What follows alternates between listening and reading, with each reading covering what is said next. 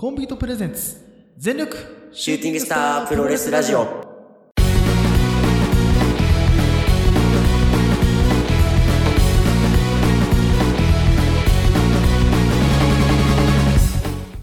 全力シューティングスタープロレスラジオこのラジオはポーターのポーターによるポーターダムのプロレスラジオです全身全霊魂込めた月下大体討論の時間無制限一本勝負お付き合いくださいお相手長さんといつです。はいお願いしますはいお願いします。さあということで、えー3月23日あ8月ですね8月23日火曜日ということですが、ねえっ、とまあいまあなんなんつうんだえっ、と G1 も終わりましてまああのちそうょでうどすねね喋りますけど G1 もはいはい終わりまして、なんか G1 終わるとさ、うん夏を、なんか、ね、なんかこう、真夏というかさ、ちょっとこれから涼しくなるのかな、なんつってね。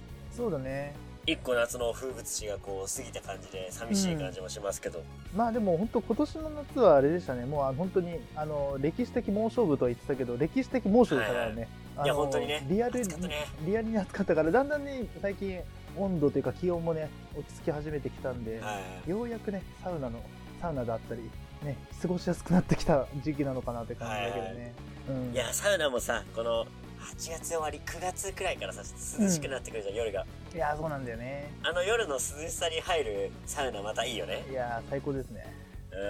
うん。で、ちょっとさ、一つだけサウナの話してもいいですかあ、どうぞ。あの、サウナをめでたいって番組、はいはい、はい。皆さんはご存知でしょうかね。まあ、長さんはもちろん知ってると思うんだけど、うんうん。サウナをめで、あれ BS だよね ?BS の、どこだっけテレ朝かな、テレ朝だったかうな、ん、で、放送してる番組なんだけど、はい。あの、えー、ヒャダイン。うん。あの、作曲家とかのね、あの、ヒャダイン。うん。ももクロとかの音楽作ってるヒャダインが、うんサウナ大好きで、はいはい。で、あと、まあ、サウナならご存知、えー、ぬれずきんちゃん。うん。この二人がこう MC で、こう、いろんなね、日本各地のサウナを紹介するって番組があるんですけど、はい。もう今週先週なのかなうんうん放送。うもう我らが千葉県流山市のね、んはいサウナ、すみれが、やっと紹介されましたよ。うんいやー、嬉しいことだね。うんで、すみれなんてね、だって多分このラジオでは結構何回か言葉に出してる、うん、ワードだと思うんだけど、そうねすごいのよね。千葉県の中でも今一番進化してるサウナ、うんそして、まあ、千葉サウナの中ではこう話題になってるサウナなんだけど、うんここでフューチャーされたのが、爆風浪流で有名な、はいあの、創価健康センターの、はいえ SSK かな、うん SK ?SSK さんってあの、えー、送風機で、うんうんアウ、えっ、と、アウフグースをするっていう、うんなんか化け物みたいなやつがいるんですけど、あれ化け物ねその人が、うんここの爆風やばいよっつって推薦したの が、そこのスミレっていうね。やばいよねそうそうなんかでかもあやそべえこよねさ、うん前までそこまで爆風押してなかったじゃん。あーなんかまあ、風強くて結構さ、暑いなーくらいだったけど、うん最近マジで、ほんと超クロードでも入れないみたいなサウナになっちゃったよね、あれ。そうなんだよねいやあのね実を言うと俺あれなんですよあのね土曜ん先週の土曜日だったかなはいはい。に行ったんですよお実を言うとそうなんですね。タイム的なはいはい話するけど、うんうん。ほんでまあ俺あのいつにね、まあ、オフレコでも喋ったかなオフレコでは喋ってるけど収録で喋ったかなあのさあのあ言ったかあのい平日とかまあ平日限らず夜のスミレのやばさすごいよって言ったじゃないですか、うんでいつも実際に多分体感したと思うけどうん。うん。多分体感温度おそらく5度から10度ぐらい違うんじゃないリアルにその夕方行っ暑いよね、普通に。なんだろうね、あの、夕方とか夜以前のスミレは、なんか大衆向けというか、そうそう。まあそもそもそのね、えー、スミレっていううんサウナというか、まあ、ススーパー銭湯が、うん、結構あの、一般的な、ああいうファミリー向けみたいな感じの装いなんですよ。そうだね、まあ、結構実際に家族連れ多いしね。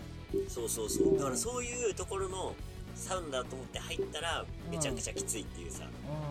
でその時間で分けてんのかもしれないね。もしかしたうらん。ね。なんだろうね、あの、もうん。う本当に、もう夜に、本当ここの間とその土曜日も行って、はいはい。行ってみて、久しぶりに、あ、スミレ行ってねえから行ってみようかなと思って行って、ワンセット目、いや、あそうだったと思って。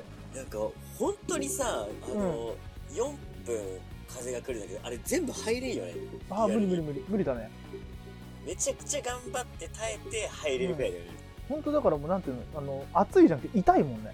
皮膚が痛いね、うん、痛いになってくると本当にマジで、まあ、その後の水風呂やばいんだけどね気持ちよすぎるんだ水風けど呂マスコ14度でめちゃくちゃさ冷たいからさ、そこをね、うん、いあやだからあのヘナインさんたちもーうんあの全部入りきれてなかったこれはもう逃げようっつって逃げてたそかうだらね逃ねげてたもんね、うん逃げるよねやっぱまあそれくらい暑いっていうねやっぱだから草加のまああのまあちょっとまあ、うんうんがガチのちょっとあのなんていうのかなガチでちょっとやばいアフグースグースグースシーってんだっけあれアフグースさアアフグースやる人のことなんつうんだっけあバいいバさアフギーサーか、うんうんのその SSK さんですらもやばいっていうってことはやっぱそれだけすごいんだねうんしかもあれは無人でやるからねしかも15分に1回意味わかんないじゃんそうだよそれそれはそれ熱々なるよねなんかねだから普通に、あのそのアウフグースタイムじゃなくてもめちゃくちゃ暑いっていうねそうだね確かに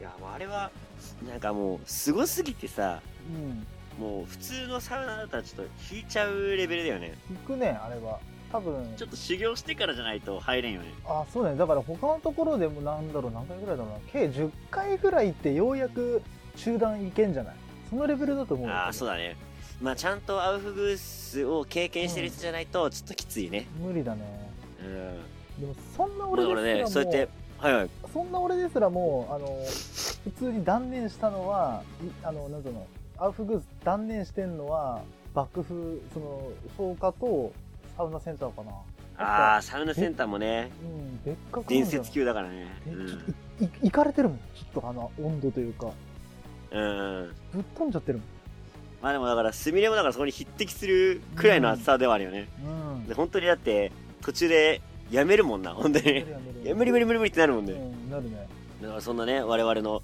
うん、あまあ地元ではないけど、まあ、よく行くね、サウナがこうやってサウナ番組に紹介されたのはちょっと嬉しいよねそうだねなんかこの進化をちょっとさ俺らだけしか知らない感じだったけどこれでちょっといろんな人にもねまあこう目に留まったんじゃないかなっていうまあ、バレたあの SSK がやばいっていう爆風ちょっと行きたくねみたいなそうねちょっと遠方だけど足運ぶかになるかもしれないからねなるねだって都内から別にそんなまあ遠いけど都内からだったら考えたら遠いけどまあ来る人は来るだろうね、そうねうんうんだってその日も俺行った日もやっぱりあの立体駐車場2階で止めたもん1回止めらなかったあー満室で10時ぐらい行ったかな、はいはい10時ぐらい10時半ぐらいに行ったけど結構人いたからねあそうなんだうんやっぱまあそれくらい人気なんだなうんうん、で今ちょうどあれだったかなあの炭酸プロあるじゃないですかあそこあの、はいはいはい露店にがね、はあの夏限定でぬるいにしてんですよなるほど30度ぐらいなのかなあの温度的に言ういやーぬるゆいいよねとで俺ねあれいつだったっけな先々週だったかな先々週木曜日にあの木曜日って祝日だったと思うんですよ中日あはいはいはいその日に、あのーあそこ行ったんですよ久しあの初めてもうあのついに行けたんですけどグランドサウナあの船橋のああはいはいはいはいであのーまあじゅひお昼頃行ったのかなあの時お昼頃行ってまあもちろん気持ちよかったんですよどっちもうんうんうんうんどっちもなんだけどあのあそこさいつ行ったことあるか分かると思うんだけどさあの奥にさあの水風呂の隣にさあのはいはい純温泉っていうなんていうのそれもはいはい理由あるの分かりうまんすうか、んうんわかりますよあの3セット目にあの水風呂結構長めに入ってちょっと皮膚の感覚なくなるまで入った後にぬるいってみたんですよどんな感じかなと思って、溶けましたね普通に、えしかもあそこぬるゆさ、うんまあ、温泉だから普通に気持ちいいんですよ、そうなんだよねなんだっけトゴールの湯みたいな名前だようねん、そうそうそうそうそあれいいよねういやもうちょっと出れなくなったもんねあやばい出れない出れそうない出そうれないとぬる湯はねうんな何がやばいって本当に出られなくなるからそうね出られなくなんだよねみ水風呂は沼地にさうこう、ん、体まで使っちゃってるみたいなさそうそうそう底なし沼に身入っ動てきく取れるないみたいなさ そうなんだよあれ危ないんだよなんかもう気持ちよすぎてさ手足動かすのはもうやめるよねやめるねあもうここにいよっかなずっとみたいな、もうマジで覚悟決める時あるもんなあるね。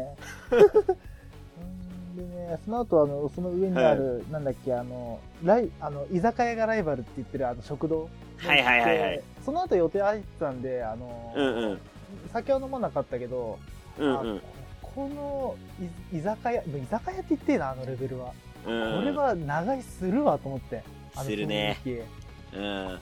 これはいいなと思ってさ、やっぱその後、そのもう、水風呂でガンガンにもう体冷やした後に、はいはい。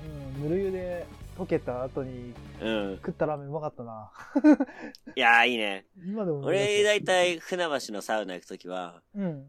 まあ、あの、どっちもさ、あの、うん食堂というかご飯どころがあるので、ジーグトピアラのンねドサウナも、ジートピアもうんあるので、サウナ行った後に、まあその場で一杯飲んで、うんちょっと、まあ休憩というか。はいはい。で、まあそこでまあ漫画をさ、うん。がっつり読んだりして、うん。時間を使う時もあるし、うん。あ、飲み行きてえなって、こう一杯飲むとさ、うん。こうののんびりしたくなるスイッチが入るか、はいはい。飲みに行きたくなるスイッチが入るかわかんないから、うん。で飲みに行きたくなるスイッチが入ったらもう、船橋ですから、もうお店いっぱいあるんいでや、ー多いね。一人でこう飲み歩きうするっていうのがもう最高なんですよ。ん。いいっすね。船橋だからやっぱ、普通に楽しいから本当みんな来てほしいなっていう。そうだね。サウナ好きな人も込みでね。う。うんん。いいや、そんなや、これ。は、あれだな。サウナ総選挙やるしかないな、これは。サウナ総選挙やろう。やろさ、まあ、俺らの中のサウナ総選挙だね。あやりたいそうだねなあ、でも一う。番俺らの中のベスト3って。まあ、今日話した話もちょっと、それにまあそうだね。近いう部分もん。あるし、うんだ1位決めんのむずいな。1位っでてないもな。これでもさ、聞かされるリスナーの側の気持ちよ。何を聞かされてんだってなるよ、多分。もうとうとう、あの、サウナラジオに変更したんかってほん本気で思われちゃうからね。シューティングスターサウナラジオにするサウナラジオになっちゃうから。だって俺らさ、正直番組名はさ、結構変えてんじゃん。まあ、あの、あそうだね最初シューティングスターラジオからのシューティングスターププロレス、ポッドキャストに変えて、うんうんうんシューティングスタープロレスラジオじゃん。まあ、あの、変わってるよね。うん。 4年、4年やって3回変えてっから、もう別に変えることに対して抵抗感なくなってっからさ。いや、名前じゃなくて、もう趣旨が変わっとんの よ。確かに、こそれは誰も許してくれんよ、これって。んだ確かに なっ。て聞いてくれる人はだって、あの、9割9分はうん。プロレスですからね、これは。そうだね。だからその、そのついでにサウナ好きな人、そそれとプラスでサウナ好きな人とかいるからね。そうだそれね聞。いてくださってると思うけど。 ままあ、もししね、サウナ好きな人がいたら、そうやってね、うんこう、そういう企画もやりたいなとはね、ありますけど。はい。まあ、今回ちょっとね、オープニングで、はちょいっ。とね、あの、取り上げたい話、まあ、軽く取取り上げたい話が、あの、プロレス総選挙、また総選挙会で話なんだけど、げ 確かに。そう、プロレス総選挙、この前ね、ありましたね。やってましたね。 8月10、 3何日 ?15、13か。 13ですねとかにありましたよね。うんうんうん。ちなみに長さん見ましたえーっとね、追っかけてただけ、あの、あれで。ああ、はいはい。その日何これ ね、地上波でっていうのがさ、結構、なんだろうな、プロレス好きじゃない人もさ、こう、目に留まるうんうん。ような時間帯でやってたから、うん。あ、結構職場でもね、言われて、本当。この前なんか総選挙みたいなのやってたね、みたいな。うんうんうん。で、結構やっぱ、うん。ちょっとずつだけど、認知は広がってるなっていうのが肌感で感じてて、やっぱなんかプロレス会場とかプロレス好きな人たちと、うん。こう、一緒にいるとさ、なんかその辺ちょっと麻痺しちゃうというかさ、うんだってプロレス好きな人たちにさ、うん。うん。棚橋って知ってるなんて言わないじゃん。まあね。ね、一般のさ、そのなんか、もう、あの、仮の住まいというかさ、生きていくためにさ、うん。金を稼いでる場所のようなさ、うんうんうん。一般社会の中ではさ、うん棚橋って知ってるって言ったら、おおなんで知ってんのってなるわけですよ。やっぱりね。確かにねなんかこの前やってて、つってテレビ出てたよとか言われるとさ、あ、なんかちょっと認知広がってるな、ちょっと嬉しい気持ちにもなるよね。うん。うんうんうん。で、まあその、えー地上波の、えーうん一部っていうのかなはい。一応ゴールデンタイム付近でやってた、うん。えー総選挙15位から1位までの発表だったと。うん。で、えーこれ、びっくりしたのがね、うん。えー WWE の選手、まあ、中村っすよ。中村晋介が1名。うん。えースターダムが2名。うん。で、まあ、フリー含め、うん。あ、違うな、えっ、と、ノアも選手1名。うん。で、フリー含め、えー新日本プロレスに上がってる選手うん。がその他なんですよ。うんうんうん。だからもうほとんど新日本っていうね。まあ、テレ朝だからね。まあそうテレね朝。だし、うん。まあ、ねぷまあ、じ事実上、その、今、新日本一強みたいな感じになっちゃってるから、うん。まあ、致し方ないかなってところはあるけどね。そうね。でも、なんかい新日本のデカさというかさ、うこん。の凄さみたいなのをこう感じたはい、感じたわけですよ、総選挙でね。うんうんうん。いだからといって別になんか他団体がこう取ってるってわけでもないじゃん。や、もうもちろんそうよ。うん。別になんかだって実際工業行ったらさ、うん。ね、他の団体だって、ね、あれ、それ以上に楽しい時もあるし、うん。なんかそれはさ、あの、まあ、プロレス好きな観点から言えばさ、うん。そのプロレスのくくりの中でこういろいろ比べちゃうけど、うんうん。やっぱその選手選手にさ、こう、一人一人にこう、スポットを当てた時に、うん。やっぱこういう選手がこう、上に並んでくる新日本っていうのはやっぱ、うん、必然的にこう、層が厚いんだなっていうふうに、まあ、感じちゃいますよね、これね。そうだね。うん。これちなみに、うこれん。 1位が岡田和親、はい。 2位が田無、3ただし。位内藤、うん。 4位武藤敬司。うん。で、ここでね、まあ一応、まあ、えー、ノア所属で、うん。武藤が唯一入ってるんだけど、うんうん。要はさ、今の、えー、トップどころというか、剣王とかさ、うん。うーん、塩崎とか、うん。が入ってないんですよね。 KO が42位で、そ中うそう島そがうそう37位か。で、塩崎が30位。丸藤25位。はいはいそっか。うーん。なるほど、ね。そうなんです。だから武藤を、うん。えー、除いた場合、ノアで一番順位が高かったのが、えー、丸藤っていいうね。うん。はまあ、まあ、さっきも言ったけど、まあ、テレ朝主催だし、まあ、じなんつうの、実力とか面白さっていうのはさ、俺らはまあ分かってるからあれだけど、い。うんうんうん。やっぱどうしても今の、なんていうの、じょ序列って言い方ちょっと違うかな。まあ、なんていうのかなうん知名度新日本の知名度はやっぱちょっと桁違いなのかなっていうのを感じますそようだね。ねこのランキング。これランキングってこれ誰が決めてるランキングなんだろこれ、なんだっけ、会場と、あとネットだっけあーで、なんか投票できるんだよね、そう確ですかかね。うんう。プロレスファン1万人にアンケート調査実施か。まあ、なるほど、そういうことか。あーそうそうそうそう。でもこれ、まあ、前も話したかなこれさ、以前さ、このプロレス総選挙さ、何年か前にやってて、その話も俺ら、はいはい。した時しましたねあったと思うんですよね。あの時まだだから、えっと、ケニーがまだ新日本いた時だから、うんうん2、3年前か、あれは。4年ぐらい前か。そうだ。ね。今やっうてん。て、その話もちょっと俺ら多分してたはずだと思うんだよね。はいはいはい。うん。で、その時、俺、俺が言ったのか、いつが言ったのか忘れたけど、俺らの中の見解としてあったのが、その、今のレスラーと、その、なんつうのか、昔のレスラーとかだと、はいはい。やっぱその、なんつうの、ランキングで変わってくるんじゃないかなっていう話もしたはずなんで、その猪木、あの時だから、猪木とか馬場とかも入ってたのかな、そうだね。うん、ジャンツルとかもいたっていう感じだったかな、うんうんうんあの時は。うん。で、今回はあれなのかな現役でやってる選手っていう、っていうくくりなのかね。あ現役レスラー1000人以上の中から、ああー、はいはいはい。なるほど。だから例えばこれが、あの、猪木、馬場、ジャンボツル、ジャンボ鶴田とか、あとまあ橋本真也とか入ってきたうら、んうん。とかね、その、い今はもうやってないけど、とか、亡くなってはいはいやってないとか、まあ、とか、いろいろ含めて、昔の選手も含めてたら、またここ変わ、ガラリと変わるだろうし、そうだね。あと、俺思ったのは、やっぱり、あれだね、その、その、新日本が強いっていうのはさ、それは、新日本がさ、お多く上位に食い込むっていうのは、まあ、それはまあ、前回も同じような感じだったかなと思うんだけど、うんうんうん。やっぱり、あの、前、昔と違うのは、その、スターダムの選手、東京女子はいないのかなそうだね。その女子プロがこのランキングの中に入ってきたっていうのは、すげえそうなだっね。ていう。だっだってて、 11位にスターライトキッド、うん、 13位に、え岩谷だもんね。ー、岩、岩谷が10、あ、そうだ、13位だね。うん合っで、てジュるね。リア17位、うんうんう18ん位タムでしょ。そうそうそうん。う。いや、だから、ほんとなんか今のさ、えー、日本のプロレス、まあ正直、ね、あのー見てても結構、スターダム面白いんすよ。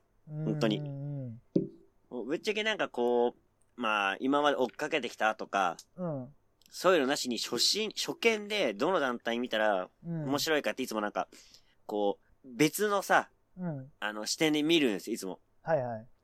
ままあ、プロレス、こう、まあまあ、うん、苦労とって言ったらあれですけど、まあ10年くらいうん。見てる自分と、はい。これをもし初めて見た会場だとして、うん。見た場合とか、まあいろんな場合をね、想定して自分の中でこう、いつも見るんですよ、会場行った時。うんうん。で、やっぱその時に引きが強いなと思うのはやっぱスターダム。圧倒的スターダム。あーもう、あ華やかさっていう部分はやっぱ、あるよね。そうだね。あとなんかね、コスチプュームもロあるレしス、の、その、うんまあ、伝わりやすい部分というかさ、うんうんうん触りの、部分はい。での、こう、見せ方は、スターダムが圧倒的にいいね。ああ、なるほどね。なんかこの、まあ、うーん、わかりやすいプロレスの面白さというか、うんうん。魅力っていうのが、うん。もうすぐわかる。うん。で、あそこから入って、真のそのプロレスの面白さというか、はいはい。わこういうのもいいよなっていうのにうん。触れてける。で、そういうなんかこの、うーん、ところもちゃんと抑えてるから、うん。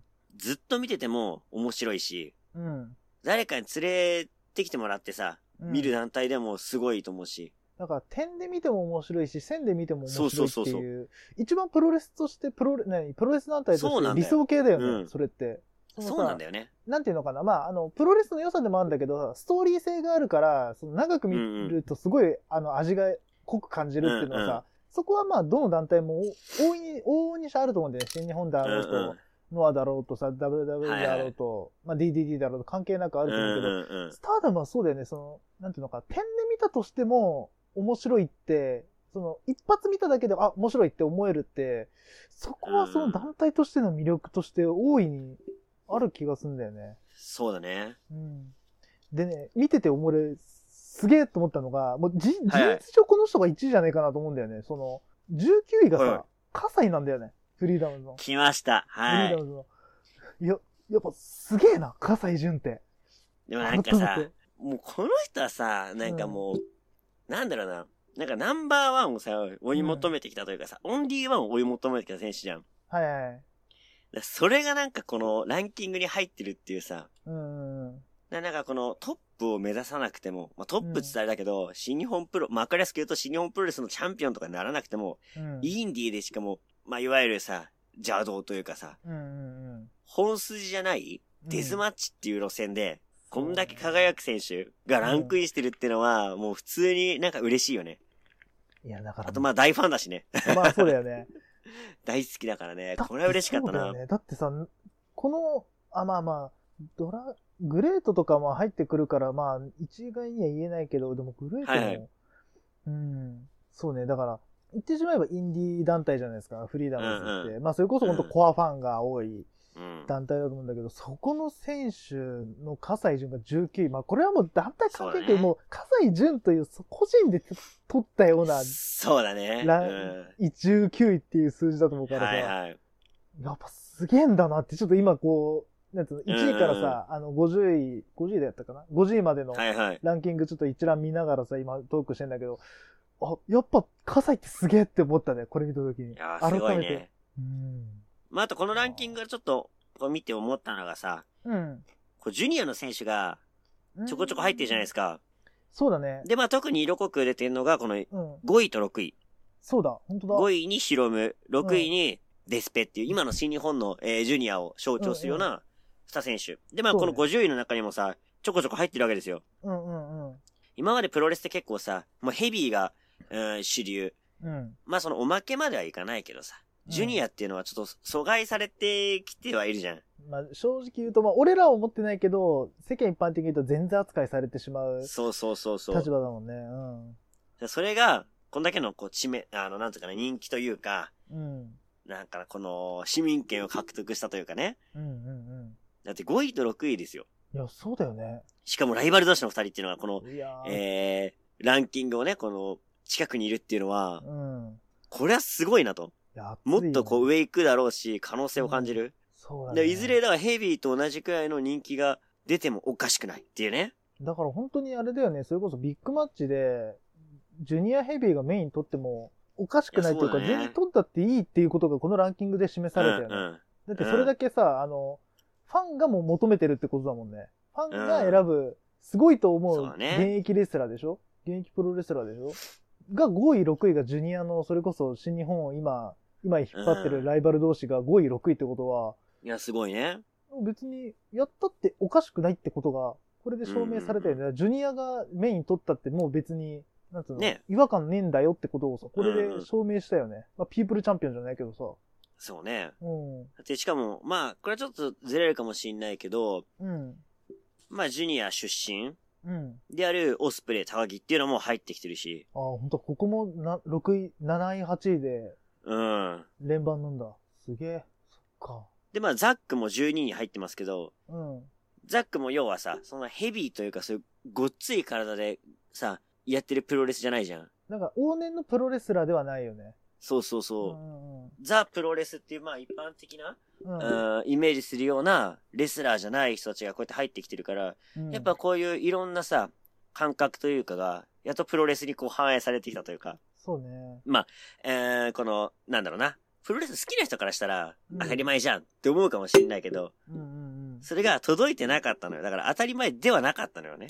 そうだよねそれがこう当たり前になりつつあるっていうのが、うんこう、俺らのこの感覚にちょっと近づいてきてるじゃないけどさ、やっぱうん長年見てきて感じたものと、こう、ズレが少なくなってるってことは、はいこれはすごくいいことなんですよ。うんうん要は、コアなファンと新規のファンのそのズレっていうのが、うん一番、その、新しいファンを逃すきっかけになっちゃうんですよね。うん要要は、リピーターを逃す一番の要因ってそこなんですよ。はいはいこういう、うん娯楽スポーツというかね、うんまあ、あえて言いますけど、うんだとこういう、なんだろうな、その、まあ、スポーツをそう見て、うんえー楽しいって感じて、また見たいなって、それを続けるにあたって、やっぱさ、一つの壁になっちゃうわけじゃん、その、うん長年見てる人だったりとか、うんあとまあ人間の差がなんだけど、マウント取りたがるんですよ。 取りたくなっちゃうんですよ。まあまあねうん俺の方がってね、はいはで、それがやっぱ一番、このズレっていうのが、いうんうん結構この、まあ、どこの、うんえースポーツ業界もあると思うんだけど、うん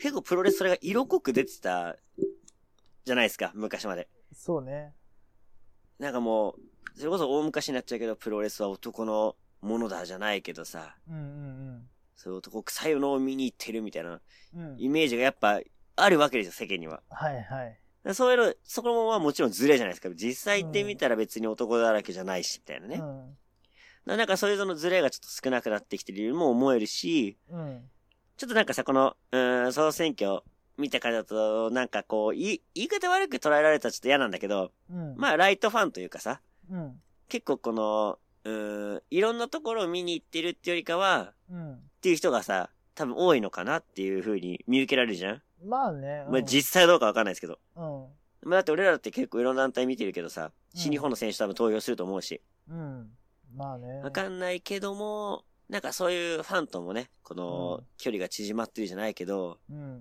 てことはまだまだプロレスに可能性はあるんじゃないかなっていうね。そうね。だからこれさ、うん面白いのがさ、面白いのはいがちはょっと気になるのがさ、その、はい。まあ、どこをへあのヘビーファン、どこをライトファンっていうさ、数値が難しいけどさ、うんうんうん例え、ば、なんだろうな、プロレスファン歴5年未満の人をライトファンというのか、それともあー5はい年以上の人をヘビーファンというのか、そこに関してはちょっと定義づけできないけど、ヘビーの、へあの、なんつうの、その、えっ、と、ベテランファンっていうのかな。あの、長く見てきた人が選ぶ50位と、逆に今まで見てなかっそたけうだど、ね近年、それこそ3、4年とか5年とか、本当この最近、プロレスを見始めた人のランキングの違いみたいなのを見たいかもしれない。あー、確かにね。なんかそこの部分、なんていうのかな、その、その、その、うーん、なんていうのかな、プロレス好きになって、えっ、と、まあ何年ってあるわけじゃないですか、くくりとしてさ。0年から最、今年見始めたっていうタイプと、まあ今年、そうね、5年まあでもそこはでもむずいよな。だって、5年見続けてるけどさ、うん。要は地方に住んでて1年に1工業しか見れない人とかさ、あ、だから、そうだないるわけだ。し、難しいよな。だからといって工業分けしたところでもさ、例えばまあ、ノアに500回見に行ってるけど他の団体は1回見てませんとか さ。まあね、そうね。でまあそれだけは難しいけどさ。だうからもうぶっちゃけなんかこの総選挙の結果がだからもう総選挙もうその通りだと思うね俺は。ん。まあね。別にこれをライトだと思わないし、ヘビーとも思わないけど、やっぱなんか、うん、いわゆるさ、このプロレスを知ってる人がプロレスといえばっていうところがやっぱ上がってくるわけじゃないですか。うんうんうん。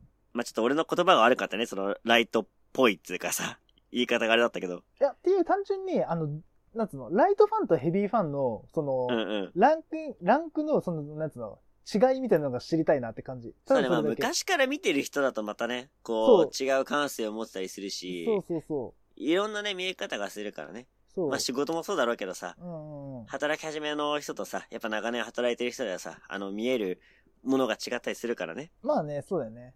うん。だからそれをプロレス版で置き換えてみたら、どういう風に見えるかっていうのをそうシンプルに知りたいってことだよね。そうそうそうん。それは確かに思う。うね。ん。どれだけ違うのかなって。例えば、だからそれこうんうんうんそ、ヘビーの人からするとしたら、岡田っていうかもしれないし、逆に武藤が1位かもしれないし、ああ。わかんない。そこは全然わかんないけど、うーん、とかね、まあ、こここにいるし、いない人も逆にランキうんンランクインされるかもしれないし、そこはわかんないけど、まそあうでも、ね。そこでくくっちゃうと、じゃあどこを、なんていうの基準にするのかとか、どこでこうんうんううん判断するのか難しいから、まあ、だったら一括りって考えるんだったら、まあ、もちろんなんだけど、うんうん。まあそこはね、わかんないけどさ。で、今回これ面白いのが、もうこはいもうちょっと時間が結構長くはいなはっいちゃってそうだねるので終わりうんうんにするんですけど、今回その、ププロレス総選挙、今ね、いつは言ってた言ってくれたように、その、はいはい。一部の、第一部の時間で 1, 1, 1位から15位まで、はいあはいはい。の、発表されてて、メタバース六本木っていうは配信イベントで16位から30位が発表されて、うん俺それよくわかんねえんだよな、メタバース っていうのは。